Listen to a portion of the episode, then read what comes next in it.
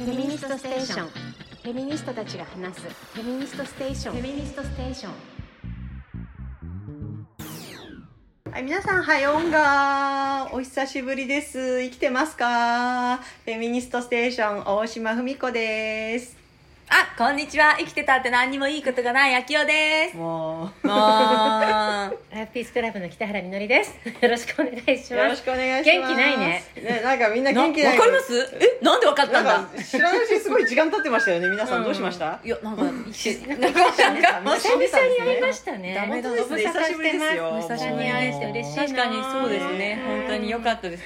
そして、なんかあの、先々月に、あの、お便りいただいちゃったんあ、です。いませんでした。本当にいただいて久々。ありがとうございます。ありがとうそうですよ。しっかり届いてじゃあますよメー。ル、じゃあお手紙から読みましょうか。もう早速お手紙を行きましょううんありがとうございみ、ます。みけさんから。あ、えー北原さん、大島さん、秋夫さん、はよんがー。はよんがーはよんがー初めてメールを送らせていただきます。みけと申します。こんにちは。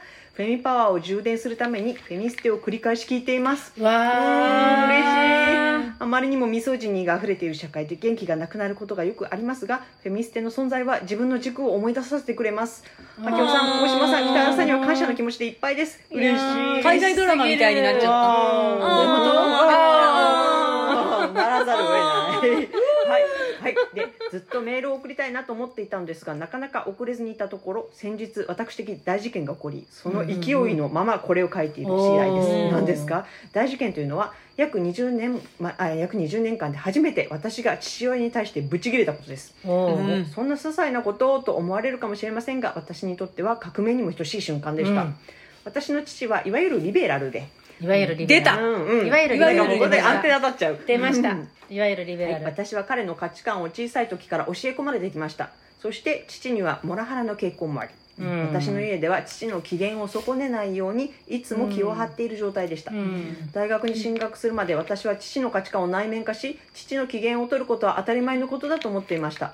しかし大学でフェミニズムに出会いフェミステにも出会ったことで女はもっと我慢しなくていい空気を読まなくてもいいと思えるようになりました、ううん。ん。うん。しかし父親の態度や価値観の中に存在する過不調性ミソジニーにモヤモヤすることはあってもそれを指摘し批判することはできませんでした。それが今日ついに革命を起こしました。おー。男性から女性への DV を取り扱った映画を見た後に私が DV 男が100%悪いと言うと父親に DV 男が悪いのは間違っていないと思うがその男にも DV をする背景があるのだからその背景や気持ちを考えて意見を言った方がいい。あなたの言い方だと相手が責められているように感じて対立しか起こらないと言われました。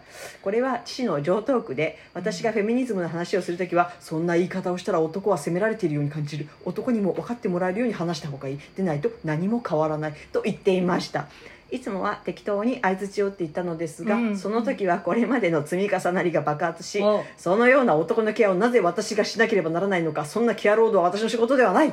話が通じない男に話そうとするのは時間の無駄だと言い返しました。素晴らしい。そうだそうだそうだ。うんその後も父はグダグダと自分の正しさを私に分からせようとしてきました、ね。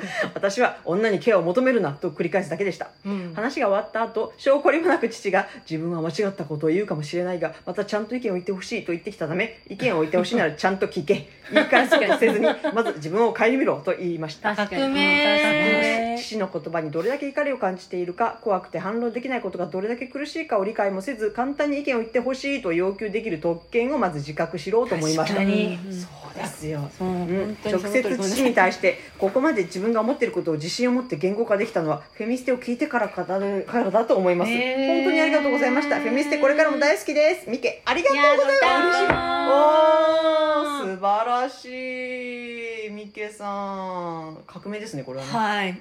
革命ですよ。あー。い やーなんか皆さんもちょっとこうこういうこのお父さんのねなんか物言いにねこうなんか23人頭に浮かんだんじゃないですかね。そういうなんか思い当たるようなリベラ人たちがね。リリベラルなね、なんかそんな言い方じゃうん。通じないよとか、ね。対立するだけだようん。言ってることはわとか。かるけど、みたいな。みたいな。ありますあり言います方気をつけなきゃいけないみたいなさ。そうですよね。本当に疲れますよね。いや、本当にそうですね。うん。はい。家庭内にそういう人がいるとね、あとなんかわかるな、なんかその、親の機嫌を損ねると、ん家で生活しにくくなるから、機嫌を損ねないように遠慮して生きてたって子供の頃からそうやってだからもう染みついちゃってるんですよね。だからやめられないんですよねそれを。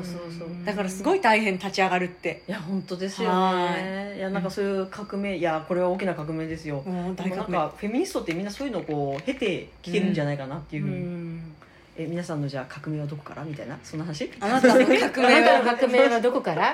えじゃあ秋代さん？あなたの革命はどこから？最近もしくはなんかうん革命とか介入とか？介なんか入とか？一時期、あの一時期私喧嘩ばっかりしてたじゃないですか。なんか江戸っ子の血が騒ぐみたいな感じで。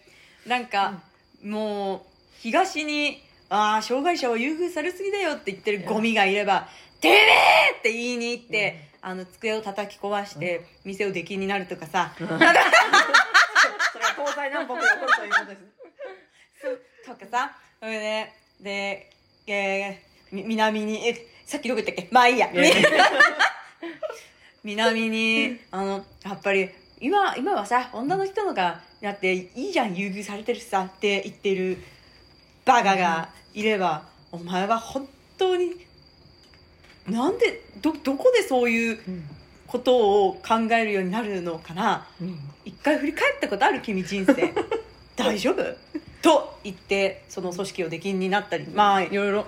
なんで私の方が出禁になるのって話ですけど。東西南北でできになる東西南北でね。でできんなんか道場破りみたいな感じで、そうそう。あの東西南北で出禁になっていた時期もありましたが、えー、それがあった後にまバカはバカだから私はバカをバカじゃなくしてあげる筋合いはないなって思って、うんうんうんほっとこって思ってうん。喧嘩屋さんを一回休業したよ。ね。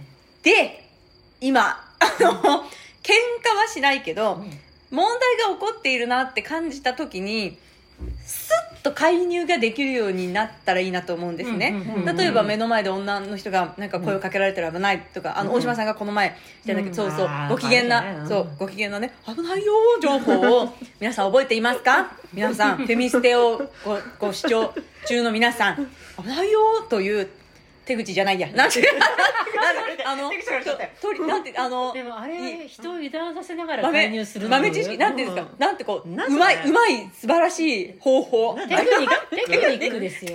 介入のテクニック。手口じゃない。手口じゃないテクニックあまりにも美麗なので そういう。トリックみたいになっちゃう。そうそう。華麗だったので、うん。そうそう。テクニックと学びましたが、そうだ。やっぱりそのどこの町にもそういうトラブルっていうのはあるものだからもし見かけた時私はしっかり介入できるようにしようと思いつつ、うん。はい私うん。生きております、うん。でねえ、うん。これこのまま私の最近の介入ニュース介入にニュース教えて。介入ニュースって、うん。介入ニュースなんですけど あのちょうど私があのあのご飯の買い物をして、うん買い物袋をはい持っている状態で、うん。あの冷凍のうどんとか持ってるからああ早く帰ろう早く帰ろうっていう時に酔っ払いのね男女が、うんうんで泥酔して、うん。ぐでんぐでんになってたんですね、うんうん。私買い物をいっぱい持ってるから早く帰りたんですよ、うんだからうわキモもうほっとこ帰っちゃおうって一瞬思ったんですよ、うんでもピピンちょっと待って待ってって言って、うん。ここはうん。ねあの今そそこね、うん。えっ、となんていうの通学路だったんですそこ通学路。私が買い物で通る道ぐらいだから家族連れも通るし、うんスーパーも近くにあるし塾帰りの子供も通るし、うん。ね。高校生とかもみんな通るよ通学路だから、うん。ここで酔っ払いが管を巻いて暴れてるのってさ危ない。ちょっと危ないよ、うんこの、うんねあんまり見かける感じの状況でもないしこれ危ないよ、でどうしようかなって思って、うん。私ねあの警察呼んでもよかったんだけど、うん。その子たちが子たちって言ってるのから分かるように、学生だったんですね。うん。だからどう見ても、だからなんか勝てるって思って。うんうんうんうんか負ける気がしねえと思ってちょっとまあ君たちと おばさんはね。冷凍のうどん持ちながら。うどん持って。う地域住民代表感がすごいですね。す。君たちと。ここはさっき言ったこと。子供さんも通るし家族連れも通るんだよ、君たちを見たらどう思うかわかるかいみたいな感じ。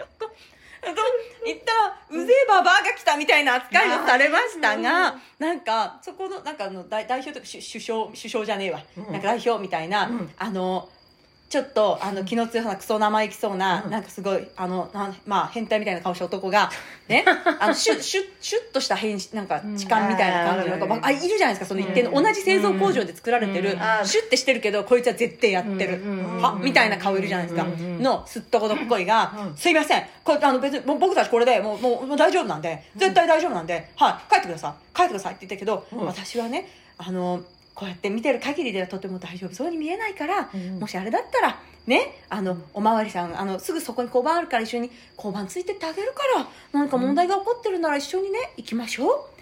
こう優しく言ってあげたわけですよ。でも大丈夫ですから。大丈夫ですから。もう本当に大丈夫ですから。大丈夫ですからって言ってるけど何も解決策が出てこないんですよ、うんだから私が本当に大丈夫だったらあなたが代表として、あのアプリでも何でも今タクシーどこにでも呼べるじゃないですか、を呼んであの他の場所に連れ行くなり家に帰していけるなり必要があるのであれば病院とかもいろんなねそこは一人一人対応があなたができるっていうんであればそれをやりなさいって言ってうん。そいつが目の前でアプリでタクシー呼んでタクシー来るとこまで見届けました。うどん溶けちゃったじゃん。でも私はあいつに任して大丈夫だったのかなっていう不安は残るじゃないですか。じゃあ警察呼んだ方が良かったなとも思うんですよ。今。今ねちょっと甘くなっちゃったなって思って。そう。自分が学生の時に周りにそういう風になってた人もいたから学生だって思って甘くしちゃったけどおまわりさん呼んでもよかったなと思うんですよ。大体おまわりさん呼んでったら私がババア扱いされる必要もなかったわけだからね。おせっかいおばさん現るだけども。だから介入難しいなって思って終わったの。とりあえず。うんねあもうまあ私が言いたいことっていうのは、私の街でうん。泥酔しないで、うん。ね。はい島だからね。渋谷でやって、うん。うん。は？渋谷に住んでる人め ごめんなさい。でもそのなんかやっぱりそのおまわりさん呼ぶのもいいしだけどそういうなんか、あこの街ってこうやってちょっとこう変な動きしてると、うん。住民が声かけてくるところなんだなっていうふうに知らしめるのも結構大事かも。うわ、うん。その言葉めっちゃ救われました、いやいや。なんか住飲食店も近くにあるけど住宅街がすぐっていう街はあるじゃないですか、割と多くに。うん。ただこういうトラブルは起こってくると思うんですよ、うんうん。その時にあの街で騒ぐと、うん。なんかおまわりを速攻呼ばれるでもいいし、うんうん恐ろしいおばさんが声をかけてくるでもいいから、そういうイメージは作っていきたいなと思います、もう地域住民の治安のために。はい。そうですよね。声かけるってだけでもうん。なんか、あ見られてるっていうふうに言う思えるのかね。そうですよね。よかったです。なんかほら何ヶ月前だったかにさ、博多の駅前で人殺されたじゃないありました。あれさそういうことじゃない？結局そういう男は誰の前で殴っても、うん。人通りがあってとこで人を刺しても、うん。放置されるって分かってたっていうか、犯罪しやすくなってるっていう逆に監視社会のくせに、そうそうそう、めちゃくちゃ監視社会のくせうにん。人には無関心になってるってなんか、ねえ。なんか、SNS 上でお醤油舐めたらみんなでぶっ殺しにかかるのに、ですなん人でも殺したみたいにボコボコにするのに、うん。本当に人殺しが発生した時は、無関心でなんかみたいな事情があるのかもしれない。お醤油ないよ。事情があるかもしれない。よわかんないけどほら事情がある人の気持ちを考えたらほら人を刺したくなる人の背景の気持ちを考えたら。さっきのミケさんのさ、あれじゃないですか、うん。あの父父親もほら DV をする人にも事情があるの背景がだから背景があるのかもしれない。彼も包丁を持つ背景に何かあるのかもとかはあなんかねもしくは何かされてるのかもとかいろんな想像してはいとっさに動けなくなっちゃってたはい。りとか、から大事危ないよとかそう、うん。出た。なんかどうしたのみたいな、うんそう。いう手口を手口を。使う必要があるのではないかと。みんななんか、そのなんだろう背景があるかもとかそういうこう、多面的にものを見るっていうのがなんかこうちょっとなんすかねデフォルトになってるっていうか、うん。そうじゃなくてこう一等量だったら私の島で暴れんじゃないよとか、なんかこんなやつはねなんか悪いに決まってるみたいな決めつけはあのバカと思われるって思ってんのかなとか。あだからねそうなんですよきっと。そうなんですよね。だからなんかほら女性差別反対とか言ったら、うんい同じ口で全ての差別を反対って言わなきゃいけない縛りが入ってるのと同じで、なんかいろんな方向に本当東西南北、ん上下左右全部のところにうん配慮しながらじゃないと言葉話せなくなっちゃってる感じとかの窮屈さですかね。そうですね。言葉が話せなくなると体も当然動かなくなる、だからだ私が最近石原慎太郎に、超ちょっと衝撃の話が。衝撃の話が。衝撃の話が始まっちゃいましリベラルリベラルの皆さんはあこのちょっとこのラジオでリベラル中自分の名前が出ると言えないんだけどびっくりしちゃう。言えないんですけどこの間 YouTube 見てたら石原慎太郎出てきちゃって、別に石原慎太郎つながり出てきたわけじゃないけどなんか出てきたわけだなんか出てくることなんか出てきたんだ。全然関係ないの出てくることありそしたらちょうど石原慎太郎が、まあ、とんでもない発言した時に、あの毎日新聞の人がおそらく多分ね靖国の参拝だったかもしれないんだけど、うん。公人と私人を区別しないのはいかがなものかみたいな話してて、うん。慎太郎が公人と私人俺は一人の中でどうやって分ければいいんだみたいなこと言ってるわけよ、で君はどう思うんだって言ってるの、うんうん。でで自分はあの記者としてあの組織もあるから自分は個人の意見言えないって言うんだよね、うんでそんなのおかしいとううん。んなんか自分の言葉で話せって言ったの、うん。で私うなずいちゃっててさ、なんか 普通になんかうん。知らなかったらいいこと言おういいこと言うなとかさ、まあそれが貴様って言ってんだけど貴様貴様 自分の言葉で話せと。そこが自分の言葉で考えてんのかと対話しようじゃないか言うよなこの世。現代に貴貴様様って。が言ってくれる人でもそうそうそうそう貴様ってやつと対話がないだろうと思うんだけど、でもそれ言葉私貴様自分の言葉で話せって誰かに言いたい気持ちを、そうですね。うん。なんか、うん。あたとっさに何十人かぐらいの人が多分浮かべて貴様自分の言葉で話せよみたいな気持ちになってる私がいてまさかね回り回って慎太郎にうなずく2023年10月。回り回りましたねやばい国になってませんか、やっぱりですよ。なんかどんどん底抜けてますよねこなんか鈴木宗男頑張れと思ってる自分、うん鈴木宗男ね2023年10月。2023年10月。出来上がるどうした？どうした？にどうしたに一本。どうしたんでしょう？困りました、ねうん。え、うんこれまあこれでも別に保守化じゃない。いやっていうか考みたらなんかもう保守に回らないとならないぐらいにちょっと漏れが激しいっていうか、うん。そうですよね。なんかあのふ船にほら水う入ってきてる時に、うん。そうじゃなくてそのこうななんかなんかねこう飾りとか立てる場合じゃないじゃないですか。こう水ここの水うん。保守だよ。今保守しなきゃいけないんだよっていうような、うん。そんな時に保守しなきゃいけない保守しなきゃいけない保守してるね。保守うん。保守保守に回らなきゃいけないほどこうちょっと追い詰められてるのかなっていう気はしますよね。いやなんか多分すごいよ寄り方が激しくなってて、ううん。ん。今なんか救急車取ってますけど、はい、なん。かちょっと警報感警報感やばい感やばいよこれ警報だね。効果音でありますそうよね。そういうまあそんな今日この頃皆さんいかがお過ごしいですか？がお過ごしですよ本当に本当だようんね、ねいやー、そうなんだそもそもあれでしたね。革命の話から革命の話私から。が革命家から喧嘩屋になって介入家を目指している話をしてたんでしそたね。して私は石原慎太郎に革命。まさかすぎる。革命から保守にという。保守に。まさかすぎますよこもう大転換じゃ大島ない？さんの大大大大転換。介入最近介入しいやた最近の介入は思い出せないけどいつも思うんですけど、うん。介入のゴッドマザーですよ。いや、そんなことない。です。いや、あれいや、でも、なんかね、あのー あれだ、前にこう、フェミスティでも話した、めっちゃすごい。あれですよね、あのなんかほら、酔っ払ってる、なんか男が、なんかやっぱり同じく酔っ払ってる女性を引っ張ってた時に、うんあの、他の方とね、うん。あの、介入して、その時はすぐそばに交番があったから、あのーどんどんその時は私なんか、まるであの、映画のワンシーンのような、なんか、普通に、あの、交番の引き戸開けられるのに、まるで開けられないからね、ガラスのをダンダンダンって叩いて、あマリさんみたいな感じゾンビ映画みたいだちょっとあの、はい、芝居がかかったんですけど、まあいいですねあのその時はまだ良かったんですけど、うん前になんかねあのあの新宿の近くだったかな？あのホームレスの男性をそのなんかセカンドバッグ持った、うん。なんか体格のいいサラリーマン風の男がなんかなんかどついてたんですよ。うどついて、ん。えっ？と思ってで、あの110番したんですよね。うんでなんかあのちょっと人が殴ら殴られてなんかうん。暴力振るわれてて、であのその時私がなんかまあ父さんにあホームレスの人だなってなんかまあ、うん。見て思ったのか、まあ、それでホームレスの人みたいなんですけどってそうやって言ったんですけど、うん。なかなか来なくて。え。でこのしそのなんかね、あのその辺にねあの結構ねあの韓国人の若い人多いんですけどねなんか体格のいいね韓国人うん男性がね若者がなんかね「あ女子」とかってなんかね止めてて。おーであとか止めて。そしたらなんかそのおっさんはねちゃんとねそういう体格のいい若者にもね切れ散らかしてね。ちゃんとなんだ俺らうるせえみたいな感じで、まあある意味対等？ある意味対等。まあ確かに。普通でかいのが出てくる。とでだからまあ結局そのなんかどつかれた男性も無事だったんですけど、うん。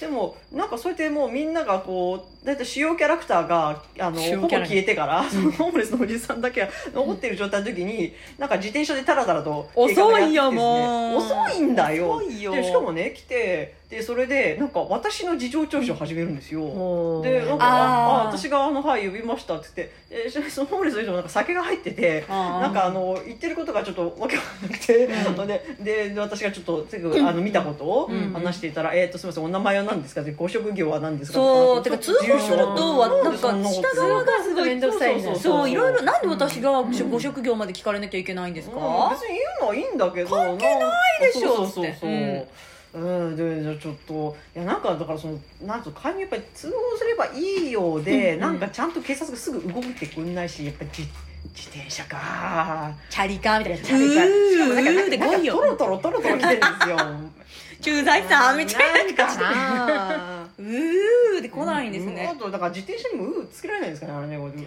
ダサくないですかでもいいけど「うー」って言ってチリンチリンみたいなーなんかそういうちょっとこうなんつうのかね警察監視社会でね、うん。警察国家になるならなるでなんかがっつり監視して、うん。がっつりその警察がねあのなんかスピーディーに動いてくれる社会になってくれればね、うんまだいいのになんか中途半端な監視社会と中途半端な警察国家、うん。なんですかね。いやーそうさだから最近の介入？なんかよくでもなんか最覚近気持ち悪いと思ったのが、るんその性暴力の男がなんかししプライベート警察プライベートポリス？しなんかあ YouTube とかの？YouTube とかで、はいはいはいはい。でなんかお前痴漢っぽい目してるみたいなので、えとかなんか、うん。あの女の子をいろいろ見てただろうとか言って、で男たちが、うん。そのサラリーマンとかを、なんかあの、なんだろう、まあ囲むとかそう私人逮捕みたいなことしてるとか、そういうの見ると、うん。すごい気持ちが悪くなるわけじゃん。うん。何なのこの感じ何かいろんなことが、なんかその、ずなんか変な感じ。なんて言ったのこれ。もう言葉投げちゃう。違和感？違和感？なんですけど。もやっと違もちろんさ私たち見ててこの気持ち悪い目つきしてんなとかさ、うん。やばいなとか監視したい監視っていうかなんかちょっと様子伺うようなことってあるじゃん。電車とか乗ると、うんこの人なんか狙ってないかとか、だけどそれが YouTube でこういうふうになんか男たちがうん。なんかエンタメみたいにされていくと、うんダメかそうそうそうそう。なんだろうっていう。なんかこっちの恐怖とまた違うレベルうで、ん。そうなのよ。あそう。そう。ちょっと狩りになってる狩りになってる感じなのかなですよね。これえおっかねえ繁華街とかにはそういうやつがいるんですね。だからうんやっぱ酔っ払って暴れるんだったらそういう街で勝手にそういう人たちだけで暴れていただいてですね,、まあねね。あの私たち平穏な市民はあの平穏な、えー街に住んでますので来ないでください。あのどこに？で とりあえずみんな渋谷か新宿で暴れてください。それ以外は禁止ね。まあポリスもね多いからね。ね。うん。大量に配置されてますしね、うん。あ確かにそのなんかこう男同士のそのエンエンタメっていうかなんかそれっうんて私も実にちゃんと見たことないんですけど私はなんかみちらっと動画で見たのが、うん。あれかなああれはなんかね盗撮したね人をねあのガチでね、うん。あの押さえつけてる、うん。うん。うん。人でしたね。でもその人は悪くないと思うんだけどうん捜索だって現行犯でしそうそうょそうだからそれはもうそうしたやつそれはいい閉めた方がいいと思う。ね、痴漢してるやつを捕まえるとか、うん。あそれ別にいいじゃん、まあ、こういう抑止だっても、うん。まあ、こういうあのこういう YouTuber がいるかもと思ったら痴漢痴漢の抑止うん。にあいいですよね。なるんだけど、なんかそうですね。目つきか。な何 YouTuber って言うんですか？それ。だから私人逮捕のなんか私人逮捕系 YouTuber ですかそれをそうそうそうそういうのとか見てるとじゃあ何かあったら私人逮捕系 YouTuber だって言って、うんたらわーって犯罪者が逃げるみたいなそうだね。そうなっそうてけそういう抑止力になればいいのあー言いづれいいですね。また抑止力か。ああ抑止力。いやなんかね、そうそうそう。じゃあちょっと話は戻るんですけど、うん。手口ですよ手口、うん。ごめんね手口ね。はい。手口ね、はい。い、や手口で私のあれですよねあの介入手口。こうなんか相手がこう思わぬ、はい。うん相手に今日つく感じのそのうん危ないよんとかいうのもそうなんですけど、うんちょっとそういうのを演じるみたいなあのところがあってそれでちょっと思い出したのがあの私のですねその私昔原発デモによく行ってた時原発、うん。脱原発の方ですね、うん脱原発の方であのデモに行ってた時に。原発は原発は危なくありませんとか言います原発はとてもいいみたいな。原発さん清志郎の原発賛成運動とか原発賛成運逆にね。そうそう。そう。でも でもああの国会前とかででうん。たまにこうちょっと記念日的に大きいでもやるとうん。警察がいっぱい来て、うん。でそれ結構いろんなイチャモンつけてくるんですよね。うん。あれ前面白いのは原発賛成運動ね流してる人の中で警察が介入してきてねあのし分かんなかったんですよ。多分ネタだって分かんないから、うんええっとこちらはどういうって 流してる人が「いやこれ清志郎ですよ知らないんですか?」ってね「これ面白いでしょ?」って「えあのこれトラブルの元になるんで」とか言って。何を言っているんだ？警察。まあそれはいいんですけど、うん。まあ、でなんかそれやっぱりその警察からあのいろいろちょっとイチャモンつけられた時に、あうん。の私の知り合いのあのおじさんがあの英語堪能なんだけど発音はすごいジャパニーズ・イングリッシュ？うん。でそれでまくし立ててたんですよ英語で。うん。であのでああの日本語日本人発音だから絶対にネイティブじゃないことは分かるんだけど、うん。でもなぜかあの 日本語しか通じなさそうな 警察官に英語でまくし立てるっていうなんかその意味不明の心理状態になんかおじけづいて警察がなんかこう言ってしまったっていうことがあって、いいね。あこれな。こういうなんかこうちょっと言語系うん。言語系で言ってでなんかこう英語だとほら最悪相手が分かっちゃうじゃないですか、うんうんうん。で私も別に英語とか喋れねえし。でももし目指すんだったら何がいいかなと思った時にロシア語？ロシア語でいざという時にまくし立てられたら、あのいいんじゃないかなと思って。怖いよねって感じがするのかもね、うん。うん。でなんかちょっとロシア語勉強しようかなとか思ってる最中です。今日この頃です。だから危ない目に遭ってそうな場に遭遇したら突然ロシア語で割って入る。ロシア語だったら入る怖っいいっすね、うん、プーチン顔で。怖っ。怖すぎる、でも違う言語でなんかあるといいよね。で最近は家で東北弁なんだけど、うん。そのそうするとなんか楽になるんだよね、わかる。それで全然東北のルーツないんだけど、うん。でもななんか楽になるの。ああ癒される。そう。ほらなんかもうご飯食いでとかあ なんかあそうそう、うん。そんなのそういうテレビでも見んかとか、うんあなんかご飯食ってったもう今日は早く寝べとかさ、うん。そういう感じになると、なんか言葉ってやっぱりさやっぱり自分の中に何ですかねこれね。ないんだけど自分の中の東北人が出てきて虐げられた東北のそうだ。悲しみと怒りとだけどなんとなく優しいべ。優しいんですよ。大ごめんなさい何べかる大島本当さんと私は東北うん。お医者さんと私は喧嘩をするための言語江戸っ子なので、それが入ってしまっているので、このようなことになってしまっていますが勝手に一緒にしてないそうね。そうね。喧嘩の血がうん。もう染み通ってしまったのでここからでも挽回できると思っています、うんうんうん。はい。あの言語大事ですね。言だだんだん年々喧嘩が辛くなってきてしまっうん。て、あ東北弁で喧嘩したらいいんだね。柔らかい。優しい、うん。あ、でもそれなんかすごい自分が疲れねえ。疲れねえ。うん。疲れね高みに高みに立てる感じがする。何やってんの？お前ってすごい。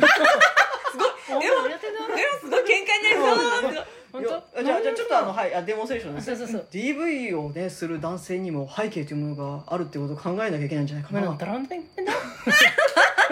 無理だ。怖いじゃん。これは怖いじゃん。こらこらトンポリも勝てねえ。そうそうトンポリも勝てない。そう。まあ全て返す。なんかそうそれでもいいんじゃないでしょうか。いいですね全く分かりません。だって私たちは相手に分からせなきゃいけないと思って喋ってるけど、うん。うんそこをやめるわけじゃん。そういうこと自分にとって楽な言葉を選べばいいわけじゃん、あだって向こうだって分かろうと思ってないんだもん分かろうと思ってない。そうそうそうそう。なんですよ。そうそうもう俺を納得させてみろ。そうそうそうちなみに納得しませんけどでしょ？そうそうそうそうだからもう本当さなんか無駄だよ。エビデンス出せとかさ数値出せとかさ、なんかそういエうことばっかりビデンスなんててめえのケツに突っ込んどけってんだバカ野郎。あ今日出てしまいました今。ブブー。ブーエビデンス？この方がいいですはいエビデンス？エビデンス？このこの方がいい、うんええ日本語で言ってくださいってね。あの皆さん。方がね。そうだから私本当津軽弁勉強したいな。勉強したいですよ。でどこで勉強できるんです津か？私も軽弁勉強できるとこ教えてくだ津さい。軽弁とかあなんか津軽弁で語るフェミニズム。津軽弁で語るフェミニズム、うん。これごめん本当にバカにしてるように聞こえたらあれだけどでも、津軽弁で語るフェミニズムをほら勉強して。して。てかね俺のこと自分のことをさ私じゃなくて、俺って言うじゃん、俺とかオラとかそっちよくないですか、よくねよくねよくね？よくね。ううん。んこれやりたいよ。結局私どっかで教室ないですか？フェミニズムにつくとこと大具弁だ。あそうだ。じゃあ北へ北へ北へ北へと登っていったんだよ。東北弁とロシア語？最終的にロシア語に。うん。いやもうめっちゃ遠い。だんだんだんだん。近づく近づく？スパシーバ？すごい。スパシーバ？なんで？スパシーバ？すごくロシア語覚もえてないえで。そう、うん。ねね。すごい強い言葉になりましスパたねシーバ。スパシーバ。うんわお、うん。あそうなんだ。よわーわ最初なんかねわそうなんですよアメイジングいやなんでロシア語ってなんか自分思ったかっていうとやっぱりそれはなんだろう。相手に分かってもらおうとするこの自分の心を制するためだったのかなそうですよ。なるほどなるほど。なるほどなるほど。もう分かってもらわなくてもいい相手はもんうこちらの言葉を返し理解する生き物って思うのやめよ、そうだからねね畜生だと思って、革命の根本は何かというと自分を信じることですよ。うん。ですよね。だから相手の世界を、う自分を信じてれば何でもいいな、そうね、です自分を信じられないのが革命できないことですよねってそうでいうとこですよね。てかさやっぱみんな不安じゃん、うん。うんなんか女性差別をやめましょうとか言うとやっぱり、うん。あの全ての差別をみたいな。だってその後につけなきゃって言わないと何か不安になってしままうようなところでがさっき私さっきねびっくりしたんですけど、たまたま手元にあるこの、うん、あんあんあいやいやいやいやいやいや。いやいやいやいや。正しい発音は誰も知らない、うん、確かに、うん、特別編集？の私たちのフェムケアっていう、うん、2023っていうね、この中でね、このね、ここでね、育休について考える、はいはいはいはい。スペシャルトークがあるわけですよ。はい、夫婦で大事な時期を乗り越えようっていう、その、お笑い芸人と、まあ、タレントの女性が2人で喋ってる夫婦ね、うん。でそのね子育てと仕事の両立はやっぱり難しいの、うん。2020年に娘さんを出産した渡やめてもうやめて。舞さんがやめてあそれだけだ育休業取得の経験早いを持つ 早いえー小坂大魔王さんと考えますっていう、ああこれ夫婦じゃないのか。ーうんえっと夫婦じゃないんだだ男女でいるだけ。男女でいるだけね。はいででこの男女はそれぞれ育休を取得したってあことですね。そうそうそうそうそう。ですね。びっくりするとこですよ。でびっくりするとこですよ。そうそういう話かと思って、うんまあ舞さんはね妊娠して育休を取ってるわけじゃん。うん。でその男の小坂に聞くわけですよ、うん。えー男性側から発信するってとても意味があることですよね。小坂さんは実際に育休はどれぐらい取ったんですか、うん。小坂2週間です。あごらおおおごらやんのか？女がごらボケ。びっくりして。完全に休んだ2週間。でその後はいろいろとまあやってるけど、育休をどう考えるってさスペシャルトークで。何も考えてねえじゃねえかって男性が発信するって大事ですよねって言って2週間取った人がこんなトークに出られる、うん。それってすすごい世界だね。えそれがさなんか育休なんか取らねえのが当たり前みたいな逆そんななんつうのダイヤモンド？逆に2週間しか取っていない人に対してすごい大事ですよね男性側からの発信っていう そう。あれなのかもしれない。すごいあこの芸人芸人だから笑い取ろうとしてんの？この人はすごい高度なことをやってるのかもしれないこの子は。ああーどのぐらいそうね意味があることですねってこうなるほどなるほど。期待値上げさあどうなんですか？2週間です。すごーい！ドン！そうだ前振りか。バカ面白い。前振りですね。バカみたいに面白い。すごいなってね2年間とかじゃなくて。2週間で何ができるの？なんかよく私こういう記事のこの全面なんていうかこのサムネっていうんですか、うんうん。全体を見ただけでゲボ吐きそうになるのですごいよく読みました。ありがとうございます。ブラボーブラボー。ありがとうございます。すいません。なんかもう育休をどう考えるって発表があった時に、うん小声で「ステッパーって言っちゃいました。もん私が言われたような気がした。違い。ますよ違いうん。ますからね？大丈夫違いますけど当然。この世に言っています、育休を。誰もどう考える？考える？考え考えてる？考えろよお前らが考えろよもうねなんかもうねしゅ反射反射でう。ん。だからさ反社会的な反射がこのフェムケア特集なのに全てのページに はい。男のせ人の意見も入れなきゃっていうああ配慮がすごく溢れてるわけですよ。あ全てのページってことないか？まあでももねお多くないですか？これなんかまあなんて言うんだろう、まあ、そんなことない。女の人は、まあ、基本的に女の人だけど、やっぱり女の人だけだとっていうところの配慮とかさ、ごめんな。そういうとなんか女だけでやることに対して女の人は不信を感じてたら始まらねえだ始まらないよ。恐ろしいな。え？男の人も入ってた方が安心ですって。男の人の発信って大事ですよね、それは一発ギャグでは、うん。うんそうしようか。だ これから私。これから。笑うだ？ビシッみたいな。これからみんなで、うん男の人の発信ってやっぱり大事ですよね。これこれを皆さんやってください、すごく高度な文脈が必要になります。ああじゃああ私はあれだあの、それをロシア語で言えるようにこうちょっと なんていうのかわかんないけど。男の人の発信は？あのあの字幕がついてあのちょっとプーチン顔であの男の人の発信って大事ですよ。強い強い。強い怖えよはいって言わないとすごいことになりそうだよ、何か言わせる気ゼロのね。そうなんですよ、うん。すみません。だからこのようにあ今ので分かったとは思うんですけどもうダメがダメのハードルが低すぎてなんて言ったらいいんですか？い良い良いのハードルが高すぎてダメのハードルが低くなりすぎて危ないって思った瞬間にうっせえバカっていうようになってしまったのでいいねもう終わって、うん。いいんじゃねありがとうございます。ですかね。自分を信じて大変だみたいな。バカじゃないですか、うんうっせえバカそう自分を信じてみんなも。だって世の中がだんだん怖怖くなってきたのは最近の犯罪者が、うん。さっき言った痴漢顔。はいはい違うなん。か同じ製造元で作られそうそうそう作らたれたうん。痴漢顔ってあるなだからすごい凶悪な犯罪とか、はい。子供が殺される事件とか、うん。じなんか相手の女性結婚しようとして女性の、まあ、連れてきた子供をずっと小学生からレイプしてる男の事件とか、やっぱりすごい事件すごいたくさんあるじゃん。はい。だけど、そいつらの顔見ると綺麗だったりするわけよ。スルンとしてるの。なんか私からすると本当にアル中みたいな顔でいてくれとかさ逆に。なんかもうすさんだ風にいてくれって思ったのが、ん。えっていうぐらいうん。普通すぎてそれに恐怖を覚える今日この頃なんですけど、どうなってんの？だからなんかもう子供を見たらその興奮するとかなんかその性性的対象として見ることもうん。そんなに珍しいことじゃありませんとか内心の自由ですね。内心の自由みたいなとことか これな何なの？本当に。いや AV の？いやわかんないですよこれ。いや、うん。これがさなんかあの、この間そうそう目を疑うようなね、うん。そのハッシュタグ、うん。あれペドペドフィリア差別に反対しますっていうハッシュ。タそう本当本当そんな。本当ですえ夢？えじゃあじゃあ夢？あったあったあった私ありましたよねそれツイッターやめようかと思い見ましたましよね悪夢？悪夢？ですように悪夢？ですようにそうそうそういやでそれはどこのねあの昔はどこのバカの念頭用がこんなものをやってるんだと思ったら、いや最近なんかねあの右ばっかりじゃないんですよねバカはね。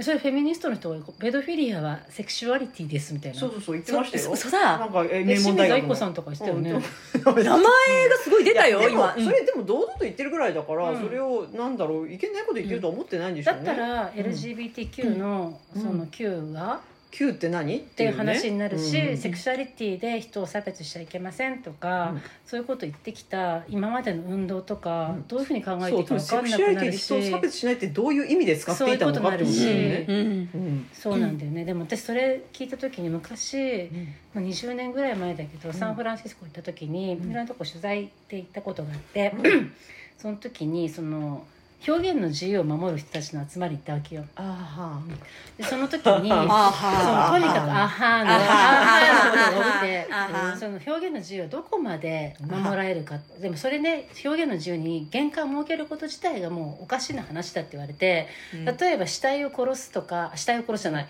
え死体を弛緩あー。とかそういうネクロフィリアそうそう。とかうん。もあの表現の自由だと。なんかそれはなんかあのタンタタンタンタンタンって感じがしますね。うん。そうそうそう。うんちゃんが自由ので国な感じがする。て、うん。でなんかあの怖いよ。リベラルって怖えって思ったっていうか、そう。うん。でも結局、じゃあそこの線を引くのは誰なんですか？ペドフィリアと、じゃあレズビアンのセクシュアリティの線を引くのは誰なんですか？っていう話にされたら、うん。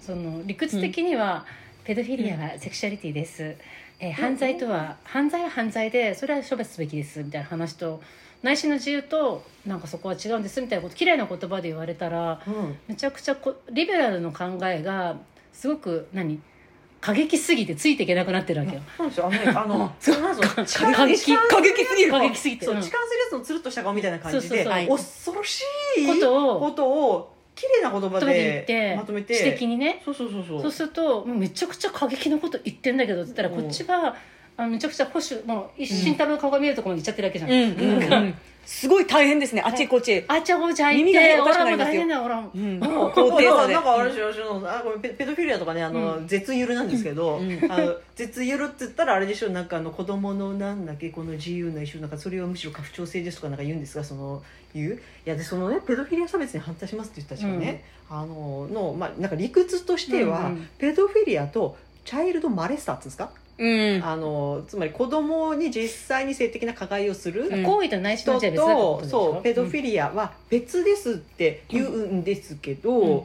えー、とじゃあ例えばですよそのまあいやまあこれでもこれねここでここで議論させられることがねなんかやっぱりあのこうずり落とされてるなって気がするんですけど、はい。ペドフィリアあのうん。子供を性的に眼差すこと、うんうん。子供そういう妄想それこそそういうものを見ること、うん。というのは自由だよっていうふうにあのこう許してあげるあの許容するっていうこう社会が子供にとって安全なわけないのと、うん。えそれ言ったらじゃあそのあのやっぱりそういうものでこう変な癖がついて実際に子供に手を出す人だっているじゃないですか。でそうするとその人はチャイルドマレスターとやらになって、うん。ペドフィリアとは別になるわけですか。うんってことはペドフィリアは永遠に犯罪を犯さないわけですね。うん。で言葉言葉遊び？言葉遊び？言葉遊び、うん。そしてですねあのいつも思うんだけどさ、うん。そのまあ、ペドフィリア、まあ、小児性虐待者と言いたいけど、まあ、とかさなんかチャイルドマレッサとかここでなんか初めて聞くようなカタカナ語を持ってくる、そう。あのどうしてそこで母語で話さない、うん。うん私はね昔思ったんですよ。ねあのウィズコロナとかね。あのうんもうそうじゃないですか。マイナンバーとかもそうじゃないですか、うん。あのなんか都合の悪いことになんかそのカタカナを使うのっていうのはどういうことかというとですね、うん。あの母語で言えないと、母語で言えないっていうのはどういうことかというとですねお母様には申し上げられないようなことってことですね。それを今それ お母様に分かる言葉で言って僕ね僕みなさい。今のツイートして、うん。本当ですよね。お母様に分かるお母様に分かる言葉で言ってと、まあそうだよ、ね。母ちゃんの目の前で言ってみろよ。母ちゃんに言ってみろ。えっと、ペドフィリアとそのチャイルドマレスター、な何が日本母語で言うと何ですか？幼児性愛者ですか？えーマレえーマレスターと何？チャイルドママレッサって何？マレスタマレスタ幼マルマルナイスタあわかんない。あのモナスティングモナスティングはだから つまり性虐待児童へのじゃないな。虐待者で児童に対する性犯罪者。性犯罪者。犯罪者と、うんその欲望を持ってるは性愛者？性愛者違うって言いたああー。何が愛だバカ野郎がよ。愛を証明してみろボケ。でもさやばいそこが本当に、この間北海道に行って、うん。そのプライドパレードがあったから、うん。それの夜ねちょっとクローズドな会があって、でなんかトークショーやったのトークショーとかトークイベントやったのよ、えーでその時にあのペドフィリアの話が出て、でも私が出したんだけど、その今みたいな話をしたわけ、うん。うん。その、ん結局いろんなまあ歴史があってそのセクシャルマイノリティの歴史があるけれども、うん今こういってちょうどちょうどそのツイッターで流行った時だったから、流行ってた。ペド流行ったのペドフィリアが。なんかね、そそういう議論があった時に、うん。でもリベラルの今の,、うんその全ての差別は許しませんとか、うんその自分たちがそのちょっとマジョリティ自分たちの加害性について常に意識しましょうっていうような、っはいはいはい。ていうようなことを、まあ、なんていうの自分はいつ加害してるかもしれないいつ差別してるかもしれないところに注意深くあって。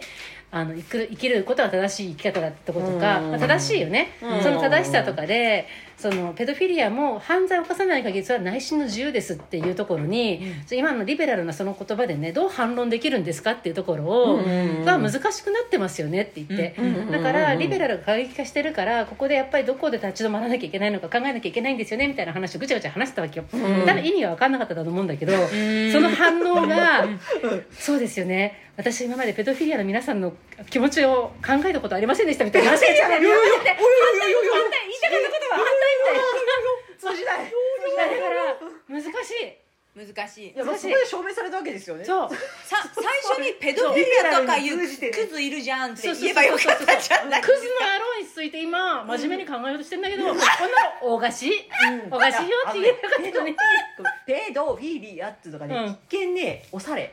おしゃれ？おさおかいやだから、うんかだからカタカナでおしゃれ。おしゃれ。ペドフィリアうん。私フィリアっていうとやっぱりネクロフィリアとかうん。おかしい気持ち悪い。異常性でもね性癖が出てくるから。ピとかリとかアとか可愛くね？もうそのレベルそのレベルね。このレベルよ。そのレベル。でうん。もでもねおお母様には言えない言葉だから。お母様にねだからお母様の前で言えないことをそうやってカタカナにしてんですよ、ここのもうこの汚ねえぞ。ね。もう昔からそうですよそうやって。大体大体ね。カタカナあのよくわかんないカタカナとか英語よくわかんない英語 GoTo トラベルとかさよくわかんない。そういうこと言い始めたらやっぱ注意じゃないですか、みんなユリコだったんだねうん。うん。そっか。丸じゃあ日本語でなるべく話すようにすね。ね。あのすみません。あのそあそれ漢字でどう書くんですかっていう。漢字でどう書くんだ、うん。うん。DV はなんだ、うんそうですよ。そう。なんですよ。ジェンダーってなんだ？ジェンダーってなんだ？なんてなんだ。みんそうなだ。そうだ。そうだ、ん。フェミニズムってなんだ？なんだ？フェミニズなんムって何だ？なんだ？ね。おいったらかフェミニズムってこれみんな分かれるとこみんな書かせろ 書かせろみんな。フェミニズムって？はいそう。なんですか？フェムって何しょですか？あのしょなんだっけ？書道女性書道の時主義者だ。間に書かせろ。